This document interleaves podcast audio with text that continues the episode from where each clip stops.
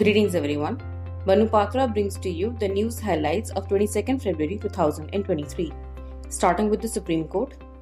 The Supreme Court has held that notwithstanding non-obstant clause in section 142 subclause 1 of Negotiable Instruments Act, power of court to transfer criminal cases under section 406 of CRPC remains intact in relation to offences under section 138 of NI Act if it is found expedient for the ends of justice.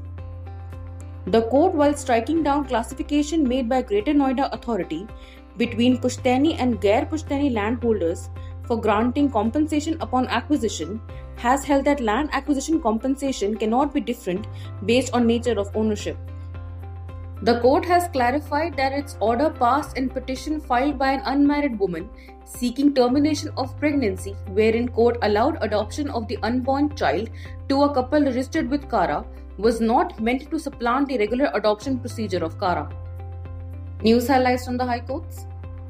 The Delhi High Court, while expressing concern over computer generated emails sent to customers without mention of contact details of officials under whose instructions they were sent, has observed that there needs to be some accountability of bank officials. The Kerala High Court has held that a person actively involved in politics, whether or not holding an official post, is not eligible to be appointed as a non hereditary trustee in temples under the Malabar Devaswam Board. This concludes the news for today. Thank you so much.